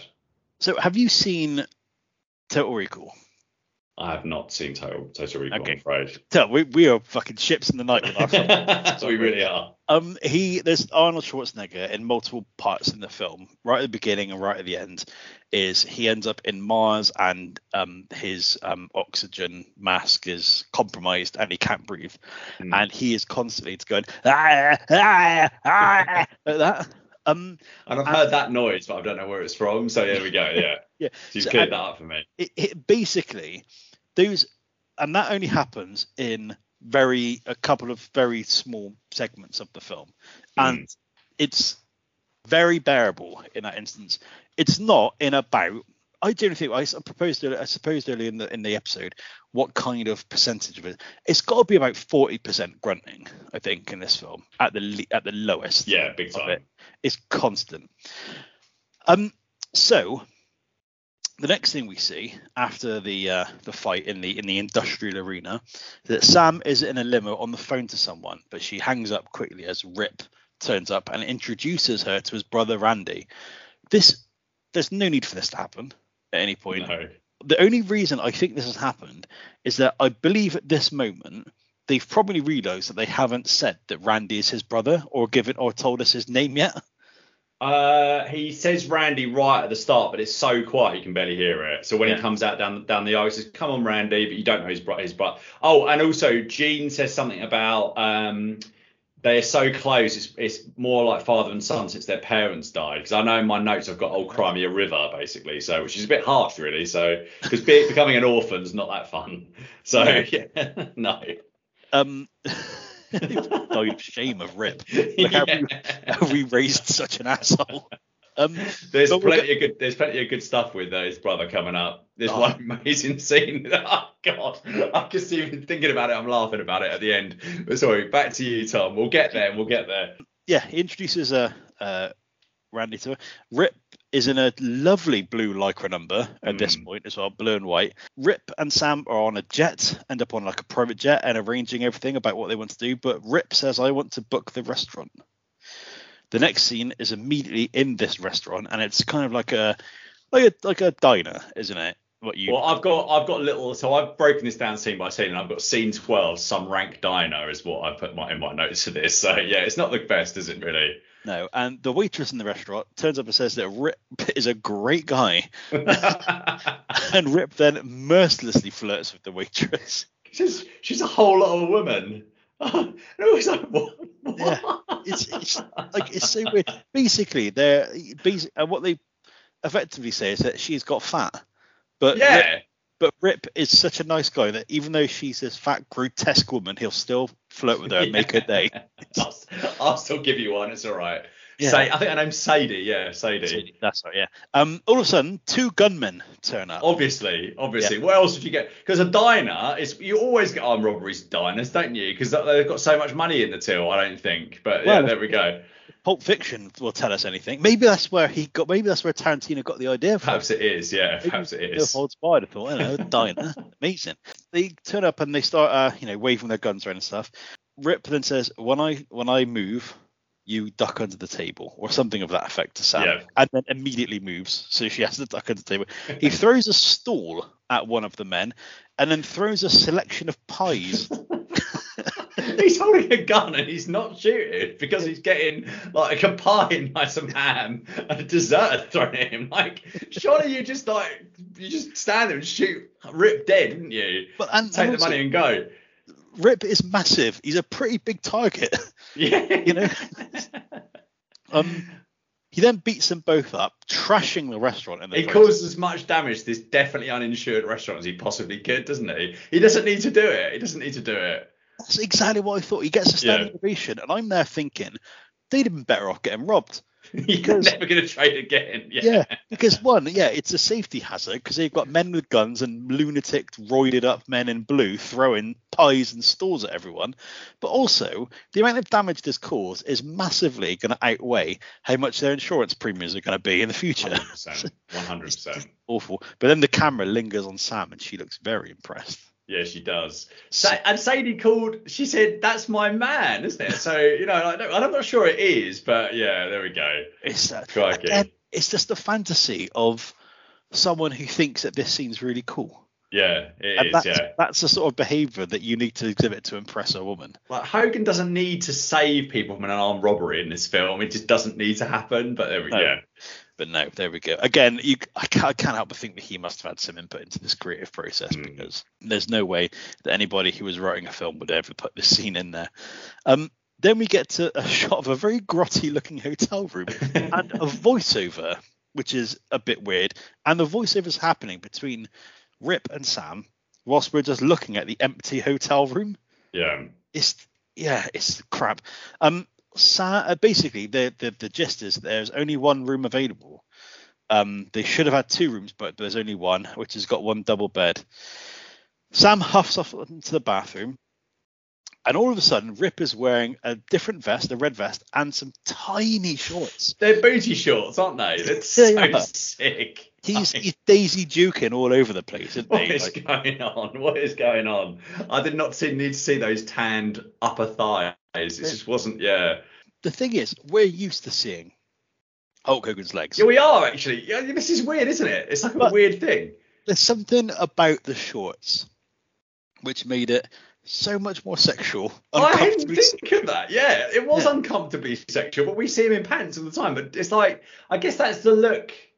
Yes, that's weird. That's a really uh, that, that requires some. Maybe that's another podcast. Why did we find Hogan's sexy shorts offensive, but we don't mind him in trunks? But yeah, That's that's. I think we probably might need to go to some kind of therapy after this. yeah, I think we do. Crikey, those booty shorts. Wow. Yeah, unbelievable. And I think maybe it's because he's barefoot and has nothing else on. Maybe because he doesn't have the boots and knee pads on, which Yeah. you would at this stage in the evening. Um, also, he's bought these to try and seduce her, presumably. These these shorts. Maybe, maybe, yeah, yeah, maybe. It's just again, it's just like really weird. Like, he wants, he just wanted. In in reality, Hulk Hogan just wanted to show off his legs. Yeah, I guess he did. Yeah, yeah. Um, and to be fair, they're quite muscular and Oh, tan. lovely legs. Yeah. I'll be Lovely thinking about those later. Yeah. Lovely pins on him. Uh, Sam is in the bathroom. They've had a bit of an argument because you know he's basically said it's her it's her company's fault. They should have put two rooms. She huffs off into the bathroom and um, is basically cleaning her teeth whilst Rip tapes up a curtain dividing the bed into two. Then it shows them both for a long time brushing their teeth and then using mouthwash. Yeah, but Hogan's in the bedroom doing it, and she's on the other side of the wall in the bathroom. So and then he swallows the mouthwash because he's disturbed by her, basically, which is weird. Yeah. But I hold on, but are they brushing their teeth for general hygiene reasons, like you would do, or are they brushing their teeth because they think they're going to get down? But she hasn't decided whether she wants to go there as of yet, because obviously there's there's something to come about Sam that we don't know at this point. Uh, so Yeah. what's the, you know, are they are they brushing toots for a bit of a snog or what? Potentially, but then, and also what they're also doing at the same time is, whilst this is going on, because this toothbrushing scene goes on for quite a while, Yeah. and they keep walking over and then listening to the wall to see what the other person's up to, and it turns out they're just brushing their teeth. It's, yeah, it's There's no big mystery here. There's- yeah. No, exactly. They're doing what people usually do before they go to bed. Sam comes out of the bathroom in just her underwear Hmm. And then has a good old stare at Rip's ass as he's bent over. A good old, a good old look.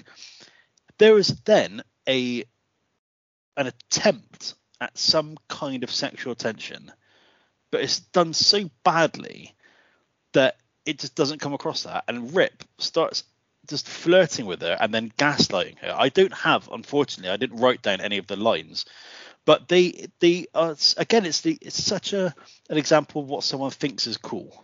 Yeah, so I've, I've got a couple. So, so we basically Sam said that she she's just too busy to date, and Hogan says it must get lonely. And I thought, come on, Rip, you're better you're better than that. You're better than that.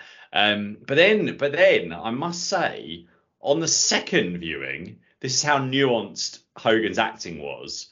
I think it was maybe not he wasn't gaslighting her. I think we were supposed to read between the lines here that actually he was lonely himself because he was too busy to date. And I didn't get that. So the first time I watched it, I was like, this is uh, like Hogan's. This is not a babyface situation here because he's sort sort of trying to, you know, gaslight her into bed essentially. But then the second time, I did think that it was it was because he was lonely himself. So who knows? Who knows what Jeff Hack or whatever his name was that wrote it was going for. I have a feeling that you may have been gaslit by this film. Wait till my rating out of ten at the end. Oh yeah. um, so um, anyway, they have a bit of a not an argument, but they both stropped off to their you know respective sides of the bed, uh, and presumably go both go to sleep. Sam. Uh, Sam then wakes up, and the bed is shaking, and Rip is pounding the mattress He's ripping himself. breathing very, very heavily. Um, it then appears that he's wanking, or at least that's how it seems. It's a wanking joke. There's no Yeah. doubt about that. Yeah. Um, Sam peeks around the cur- curtains, and he's doing push-ups with his legs on the bed, wearing only a red thong.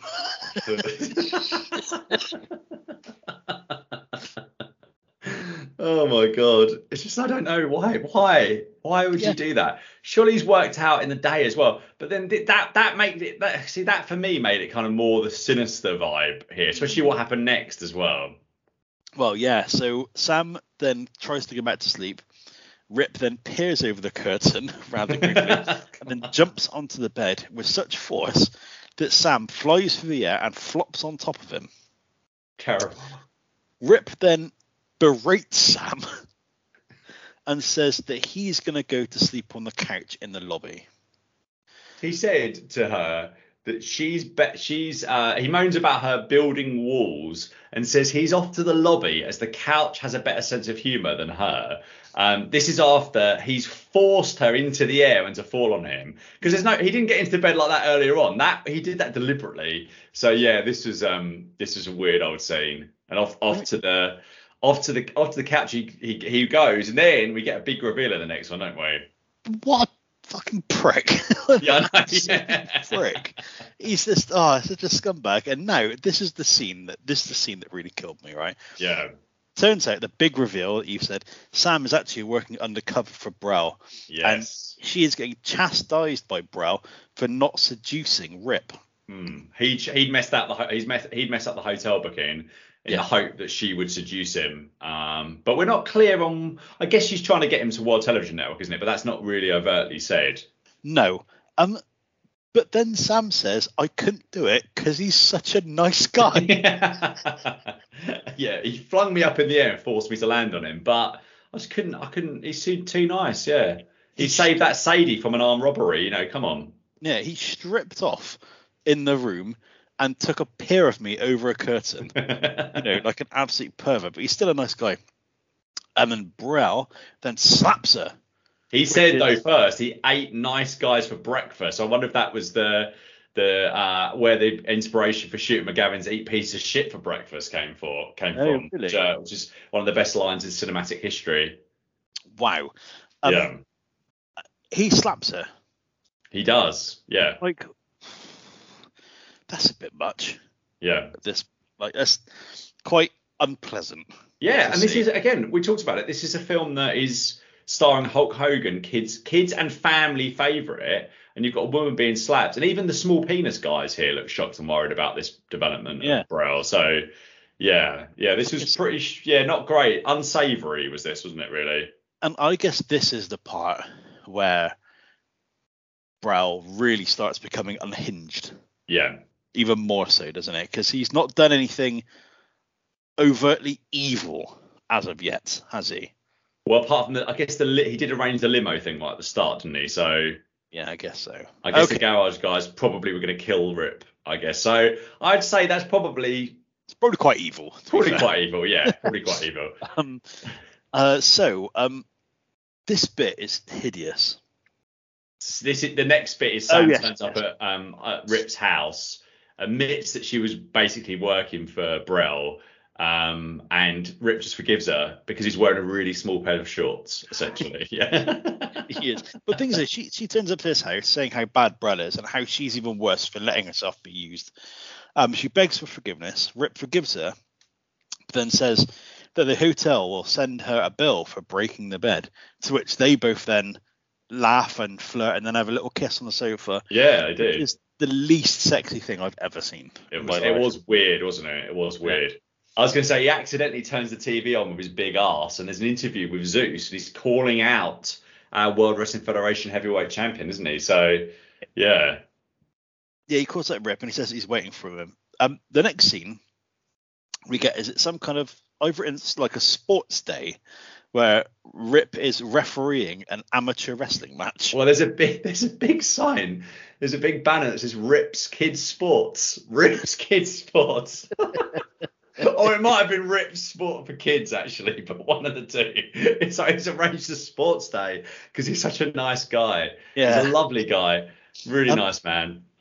And then what happens is that a helicopter lands and it's Zeus, Brow, and the what the, the, the tiny wangers. Small dick crew. Yeah, Yeah. yeah, I've just put- oh, yeah, yeah. Tiny wangers. Um, Or weenie wangers it was actually, wasn't it? I think weenie Yeah. wangers. Um, and they they turn up and are walking towards them in what I've described as a really unnecessarily long slow motion walk Yeah. towards them. Um, and this is the point where I noticed that that Brell isn't that much shorter than Zeus. Hmm. He's quite a giant man himself. Um, Brell says that Rip is back down and that Zeus is the undisputed champion, and they all walk off. And it's at this point where I've noticed that Randy's dressed up like a clown. I was- I didn't know that's that. and he just stood next to Rip looking really sad. He's had a hard life, Randy. Um, so the next scene is Charlie. Uh, don't know- at the back at Rip's house, and he tells him that Rip that he's proud of him, and that uh, Charlie thinks that Rip shouldn't ever wrestle him because yeah. he's just too dangerous. Sounds like a bit of a chicken shit out. Oh, it sounds a bit like a chicken shit out wave. I can't remember I'm getting. A chicken shit way out. There we go. Thank you very much. That's what it sounds like to me. But yeah, very Um, Adrian in Rocky Four. This is. Oh, you can't do it. Suicide. Oh, oh. It's, it's just Yeah. it's it's a proper like 80s trope, isn't it? Yeah, it is. Yeah. Um, the next uh, Oh, scene- the next dear. Is we get Sam in a garage, and someone tries to rape her. Yeah, and that is what it was. Because he, Yeah. he said he said something like uh, when he when this the attacker turned up in the car park, Burrell told me it's party time with you or it's fun time Yeah. with you. Yeah, and he yeah, it's it's just really really odd the way they did they did this in this film. Yeah, and basically, I don't know how Rip. I can't. I, it was undetermined how Rip gets there. He was on a motorbike, obviously, because again, it's kind of like a bit bit of a midlife crisis film as well as a teenage boy film. And Rip turns up and drives his motorbike up the attacker's ass. and launches him into a tree, laughing the entire time. Yes, yes, Tom. So he's just found his girlfriend who's who's being assaulted, and he is laughing his ass off while he's chasing around on the bike, and it's just like, surely you'd be, what what is that emotion? And then he switches when he goes back to it, doesn't he? And but the, he switches, and when he comes back to Sam, she's sat on the floor, kind of, Oh, and he walks over to her and he goes, "I hate it when you're hurt or scared." or scared. It's so it's that line, that line, because I think it's all I think it's been dubbed over because you don't actually see his mouth move either. Is the worst delivered line in the entire film. Is that bit? She It's- said, "I know." It sounded to that line sounded like Trevor in EastEnders about hundred years ago. Well, I can't even remember the name of the, the wife that he was beating up, but that sounded like a classic wife beater line. Like, Yeah. I'm really, I'm really sorry. The next day, he just that was it was awful. Yeah, awful. definitely. Yeah. Um, it's awful. So next thing you know, we've got Randy and Craig uh, turn up at the industrial fight place to watch uh, Zeus batter someone effectively. They kind of start watching, and as they start to leave, the suits arrive, and Randy bumps into them. As at this point, Randy is outed as Rip's brother, and they get forcibly taken to Zeus. Uh, Zeus says that Rip is yellow, and Randy, in what can only describe as a terrible piece of decision making, tries to attack Zeus, but to no avail. Zeus kicks the shit out of him. And there's this look, there's a bit where the camera lingers on Brell's face, and he looks either absolutely terrified or completely aroused. yeah, this is the second one. oh my god. Randy screams when Zeus is choking him is unbelievable. It's unbelievable. I can I, can't- I can't believe it. I was writing Zeus then kicks the hell out of him until he's lying on the floor, presumably dead. R.I.P. Rip's brother. Like just, it's just this is so good. And like, yeah, why why was he there in the first place? What are you thinking, Randy? What are you thinking? Scream is so high pitched. It's, it's like, can you remember? uh, This is years ago now. It's very specific, but can you remember back in the day the Highbury Screamer? Oh no, I can't. No, no, no. So back at Highbury, there used to be someone who sat behind one of the nets, and every Right. time Arsenal conceded, just before the ball went into the net, you could hear their scream. This rings a bell. Was this on Soccer AM or something about like Yes. 1996 or something like that? Yeah, Yeah. this does ring a bell. Yeah, yeah, and yeah. it's the exact same tone as the Highbury scream.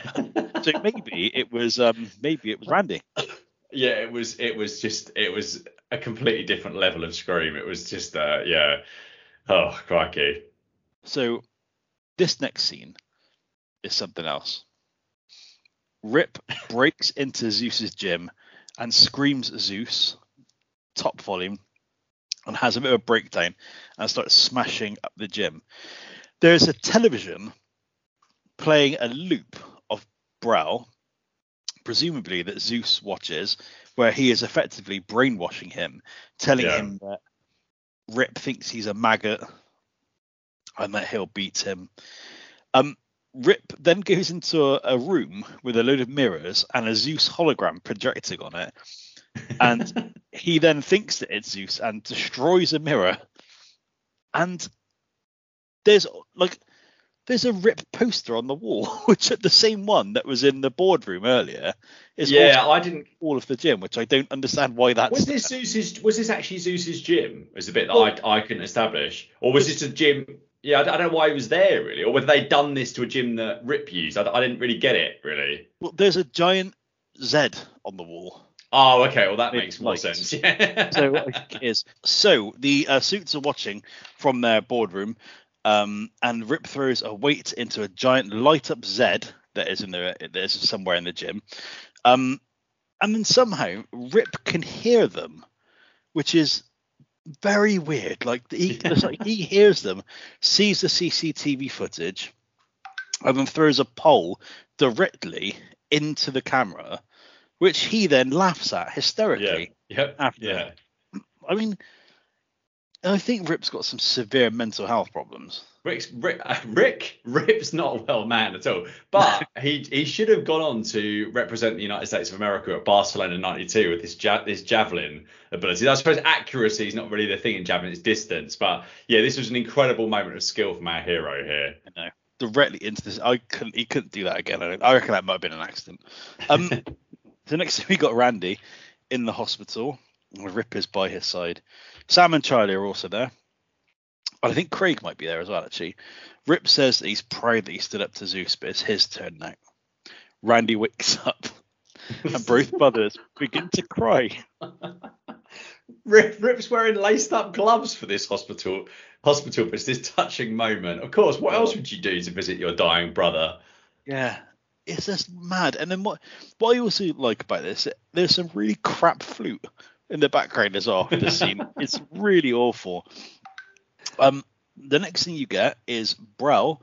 He stood in a wrestling ring and he announces the Battle of the Tough Guys final, Rip versus Zeus. So finally, we've got the fight. Um, there, now this is a bit where you kind of there's a bit of a montage kind of here, but I'd say it's a montage, but it's it's not really. Um, Zeus is punching through breeze blocks. Then Rip is with Randy as he's getting lowered into some kind of giant bath. So Zeus is training his ass off for this, and Rip is Randy's like physiotherapist, and it's like lowering him. Like it's like you probably need some training for this, Rip. Otherwise, you're gonna get your face ripped off. Um, It's- yeah, bizarre. But the thing is, though, it, it- the the visual of Randy being lowered is very similar to Austin on the Undertaker symbol. The way he's kind yeah. of it's like this enormous bath that he drops in. I'm assuming some kind of hydrotherapy pool, but again, it's not explained what it is. or- He just stinks. He hasn't had a wash for two weeks. yeah, exactly, exactly. he turned up humming at the fight, and he stinks even worse now. So yeah, Um, Zeus is also then working out on a rowing machine with the video that was in the previous scene of um, Brell basically saying, Rip thinks you're a cunt. He don't like your mum. He said he told me you've got nits. You know all these all these Yeah. things, bad things, and then it shows um, Rip helping Randy with his physio. I think you say theory test. Yeah. He's, I really- he's in no condition to drive at the moment, I'm afraid. he's, he's helping him with his physiotherapy, and he's walking along like some bars, isn't he? And he's like Yeah, yeah. while he's doing it. It's so weird. Um, Zeus is still training. He's he's he's all business, isn't he? Yeah. Um, next thing that happens is um, the suits are in the arena, all three of them. Someone called Mr. Green asks what will happen if Rip wins. Brow says he won't. He then asks the small dick gang if the satellite backup is on standby and if the elevator is ready, which we find out what will happen in that instance later. Yes. Randy, Sam, uh, Charlie, and Craig turn up at the building. We see them entering the building for some reason. Um, Rip is in his changing room with Charlie as the rest of the faces stood up. Sorry, Charlie's already with Rip, should I say. Um, and Samantha is forced back into the lift by two guards and is brought up to the suite suite, I've called it, or I think it might be some kind of control room yeah. um, the elevator trick obviously worked. Um, and the, the, the and Craig and uh, well Craig I guess it is just turns up and tells Rip that Samantha's been taken. Brell then phones Rip and tells him to take a dive after 10 minutes. Then Charlie and Craig go to look for Samantha. Otherwise, Sam will be in a. wheel- otherwise, Rip won't be pushing just Randy in a wheelchair. He'll be pushing Sam as well.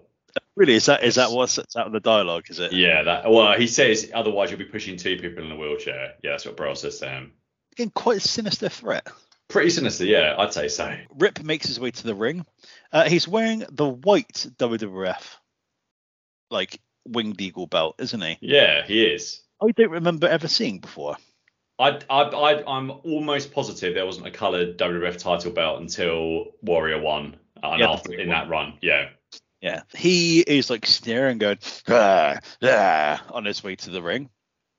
He then does the rip 'em signal to Randy, who is at ringside, and uh, Randy can't reciprocate because he's a quadriplegic apparently. Now, Rip is over at this point as well.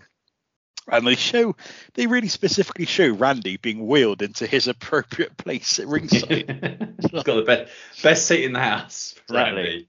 Rip looks up at Burrell in the control room and sneers at him again. And the happy crowd go quiet when Zeus turns up wearing an extraordinary waistcoat. Talk about shoulder pads for absolute days. Sorry, who's wearing the waistcoat? Zeus when he turns up. Or did I say Rip? Uh, no, I think you did say Zeus. I just completely missed this this uh, this waistcoat in my in both of my watchings of this epic film. Unfortunately, Oops. yeah. It's like a leather waistcoat with like metal shoulder pads that go out about three times the width of Zeus as he turns up. It's I think- absolutely extraordinary.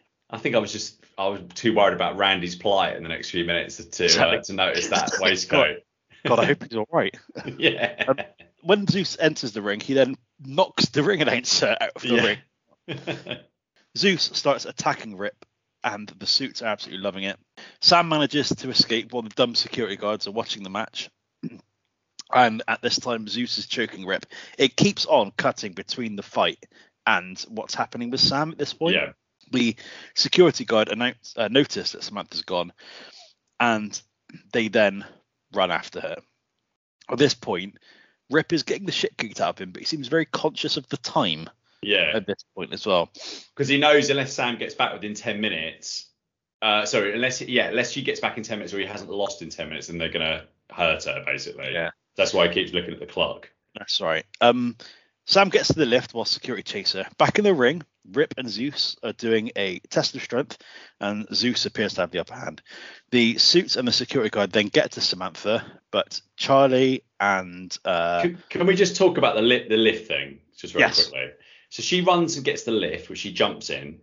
This is about 20 floors she's got to travel down, and the people who run the stairs get there quicker than she does in the lift. And then Craig does he Craig runs in, bashes one of the security guys away, and the trainer guy whacks another one with a fire hydrant or fire extinguisher, and that's how she that's how she's saved. So why was she in this world's slowest lift? But I just thought it was that whole bit with her was was really strange. And actually, the first time I watched it, I didn't realise that they'd said to Hogan that this is how bad it was explained. Badly explained. I didn't realise they said to Hogan that unless if he, the dive bit was related to her, I just thought Brell said that because he wanted, you know, for whatever reason, because obviously he wanted Zeus to win and so so that he didn't get hurt. But so they didn't explain that super well, I didn't think. no, I think that's where I am with you with that bit as well. I just didn't get it. I just didn't Yeah. the, the the the fact that ten minutes was such a specific thing. Yeah. I assumed, maybe this is me thinking in too much into it, into the, that they had to be on the air for a certain amount of time. That's why it had to be ten minutes. Oh, I But- see. That that would have made sense as well. Yeah, yeah. But either way, I'm not sure. Um, and also the, the cardio on these security guards must be something else. yeah, they weren't panting at all. 24 floors at that time and not be out of breath is genuinely extraordinary. So the the the Rip and Zeus are having a uh, test of strength, and um, like I said, like you said, uh, Craig and Charlie make the save. Zeus then starts ripping the ring apart, which is very strange. And at this point, Rip is led on the mat, and he focuses on Randy, and then just manages to come to and move before Zeus can impale him with the ring post. Zeus then tries to break Rip's neck. The referee tries to separate them. Uh, the referee, who has thus far not been involved in the match in the slightest, runs into the ring to try and separate them, but Zeus pushes them apart. Rip then sees Samantha and Randy together. Zeus then hits Charlie, the uh, his former trainer, Yeah. for no real apparent reason. And Rip starts to make his comeback, but is very quickly cut off. And at this point, then it all goes slow mo, and Rip starts hulking out, as, as we would call it. Rip starts to get the double, the, the upper hand, and Brow is losing his shit in the in the comms room. That's what I've called it. It's either a suite or the comms room. At yeah, this yeah. he's definitely moved into some kind of comms room. Rip hits a double axe handle, but then gets caught in a bear hug. And I was like, this is if you're gonna pick one wrestling move to put in a film about wrestling, the bear hug is not one of them. So this is what after after Rip knocks Zeus to the floor, isn't it? And then Zeus kind of basically comes back from the dead and then grabs him in the. That is on the outside, isn't it? I think the bear hug Yeah, spot. Yeah, yeah. And that, at this, this this point, basically, um, Rip is hulking up. He is properly hulking up in proper Hulk Hogan style. Wet hairs flapping around all over the place. When he's in the bear hug, Rip's hair is bone dry. Just again, the continuity errors all over the shop. I'm sure there's loads of instances of that happening because it was absolutely soaking earlier. Um, Zeus then starts attacking the crowd, and Brell wants Zeus to kill Rip. Can So- we? ju- So we've got to go back. Hold on. I, I don't know if you're going to get there or not, but there there is a bit here that's that is the possibly my favourite part of the film. And this makes me so sad. so I actually feel bad saying this. Randy, who's quite a feature, they do a lot of close-ups on Randy's face throughout this whole this whole fight sequence. After the bear hug spot, Randy sort of is like shouting at Zeus as he gets the upper hand. Randy falls out of his wheelchair onto the floor, and Zeus blasts him with a with a but the punt to the gut, basically, because Randy Randy's not had enough in this film yet.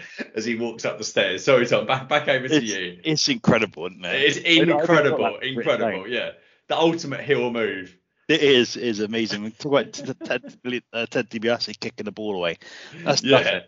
Rip then takes a bit of a tumble down the stairs, and Zeus is basically has got his back to everyone, his back to the hard camera. It's terrible wrestling work, really.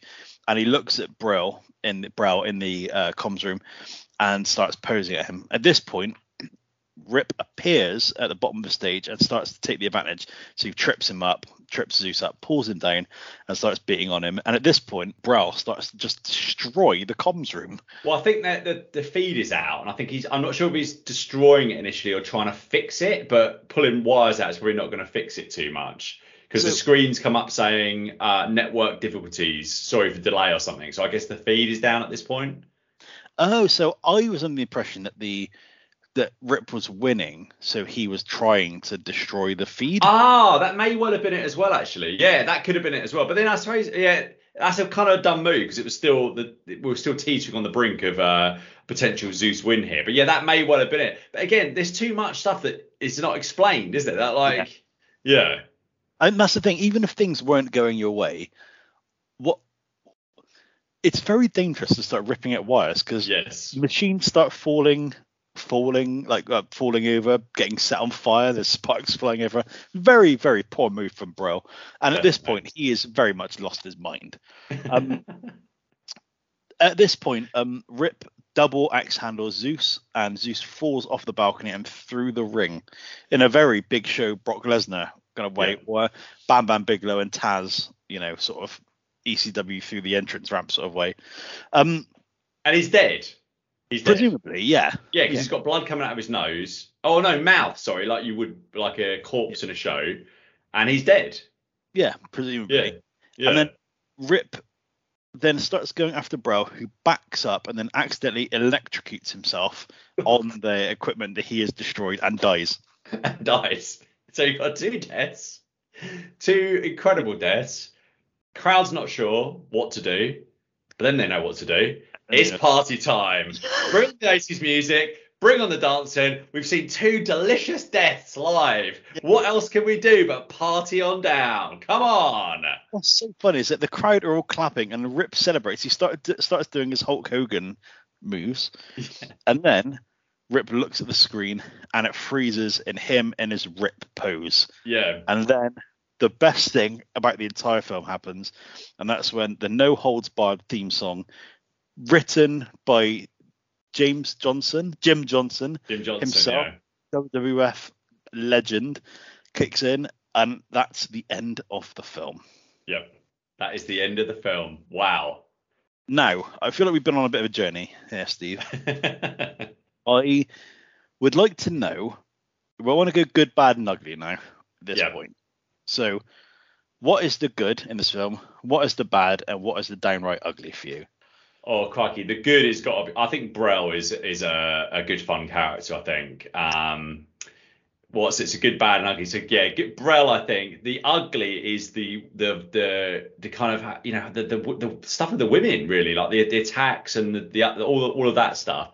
And what's the bad? The bad's probably got to be Hogan, isn't it? Really, I think. And I don't even put too much of that on him. I just think this was a terrible script. I think it's so obvious what you do with this film. You just do a cheap knockoff of Rocky. Just do a cheap knockoff of Rocky. Have Zeus as a wrestler. Do it all within the arena format. It doesn't have to be this weird fighting thing do just just do that. Do, you could tell this story. So you could tweak this this script um you know a bit and take out some of the boredom stuff and just and I have a pretty like a pretty decent 80s you know throwaway cookie cutter action film but you just don't get it because they do load of weird stuff basically. So yeah.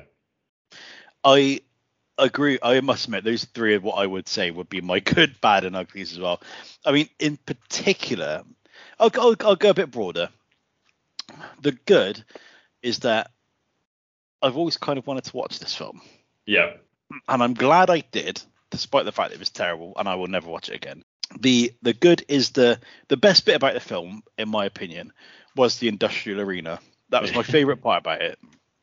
The bad is just the dialogue generally is awful, and the ugly is the the casual violence towards women littered yes. throughout this film this is not a good film, and I will not leave the final word because I think we've got a bit more to say about it. But film critic Brian Orndorf, any relation to Mr. Wonderful, I didn't know, said this film is tremendously crude, unapologetically manipulative, and aimed directly at easily entertained 13 year old boys. And I couldn't agree with him anymore. Yeah, it's true. It's completely true. It's not going to end up in the official RWR rankings. Yeah. But what would you give this out of 10? So, as a film, it's obviously it was obviously terrible. It was terrible. Loads of unanswered questions, loads of grotesque noises, just nonsense from start to finish. But can I sit here and honestly say that every single wrestling fan over the age of 30 shouldn't stop what they're doing right now. If you're in the UK, download Pluto TV and watch this right now because you will not regret it. I had a smile on my face. I didn't enjoy it as much second time. I'm not sure it's got so much rewatchable value, but the first time I watched it, I thoroughly enjoyed it. And I'm going nine out of ten in no holds barred. Yeah. Fuck me. Yeah. oh wow. That's how much I enjoyed it. I was pissing myself laughing at that finish, and that finish is so good. It's just so like the, the just two deaths come on it's 80s party time it was just it was it was unbelievable in a completely different stratosphere of brilliant ending so yeah the highest i think it's the highest i've ever given any show i've ever reviewed on a podcast wow, and that's no holds barred so there you go something um i'm not going to go as high as you I am going to go for a four for this. I'm bringing the average right down. Um, because it is crap. It is absolutely crap. Now, I dare say that if I watched this when I was younger, going back to kind of what we were talking about earlier with films, if this is a film I'd grown up with, I probably would love it. Yeah. Um, because I'd have that nostalgic feeling attached to it. But because of the, because of just how bad it is, because you can get films that are bad, and you can get films that are so bad that they're that they're entertaining. Like, have you ever seen The Room, for example? I uh, don't think so. No. Really no. low budget crap film that was made about 15, 20 years ago, and it's widely regarded as one of the worst films ever made. This this film is too polished to be The Room. Okay. So I, I feel like there are moments like because they've obviously they sunk a lot of money into this film. Yeah. And you can tell with a lot of the production values of it. The budget just obviously didn't stretch to a decent script writer or, or any good actors, with the exception of the guy who plays Brell, who is yeah. very good in this film. Yeah. Um, so that's why I'm giving it uh, giving it a four. Um, I but I'm really glad I watched it, and I'm really yes. glad we recorded this podcast on it. Um, so it's gonna be it's gonna be really fun. Um, that I guess is it the end of this this podcast. I hope uh, the listeners stuck with us through it. We did this. We watched this film so you didn't have to. Yeah. so I so, do think. I really do think that, as I say, if you if you grew up you know, maybe what ten years younger than us, uh, and you kind of know of the Hulk Hogan sort of '90s run. I think it's probably Matt would probably think it's the worst thing he's ever seen in his entire yeah. life. However, I do think there's just once, just watch it once, never watch it again, and I think you'll find some you'll find some enjoyment in there definitely. So yeah, it was great fun revisiting it for the first time in what 32 years. Crikey, that makes yeah. you feel dreadfully ancient. Um, the other thing that is quite interesting about this actually is that they obviously did a pay per view as well, which is Yes. no hold barred the match and the movie. Yeah, Now, I did. I've looked at this on Wikipedia, right?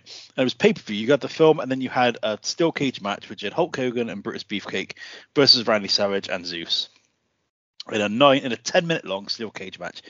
The undercard is wonderful. Yeah, So it the is. I wonderful- watched it this other day. Yeah. The under you're watching it? Did you say? No, I, I looked. I looked Oh. this up, but they were all dark matches, wasn't it? This was only the Yeah. cage matches on pay per view, wasn't it? Yeah. So the undercard is Dusty Rhodes defeating the big, big boss man.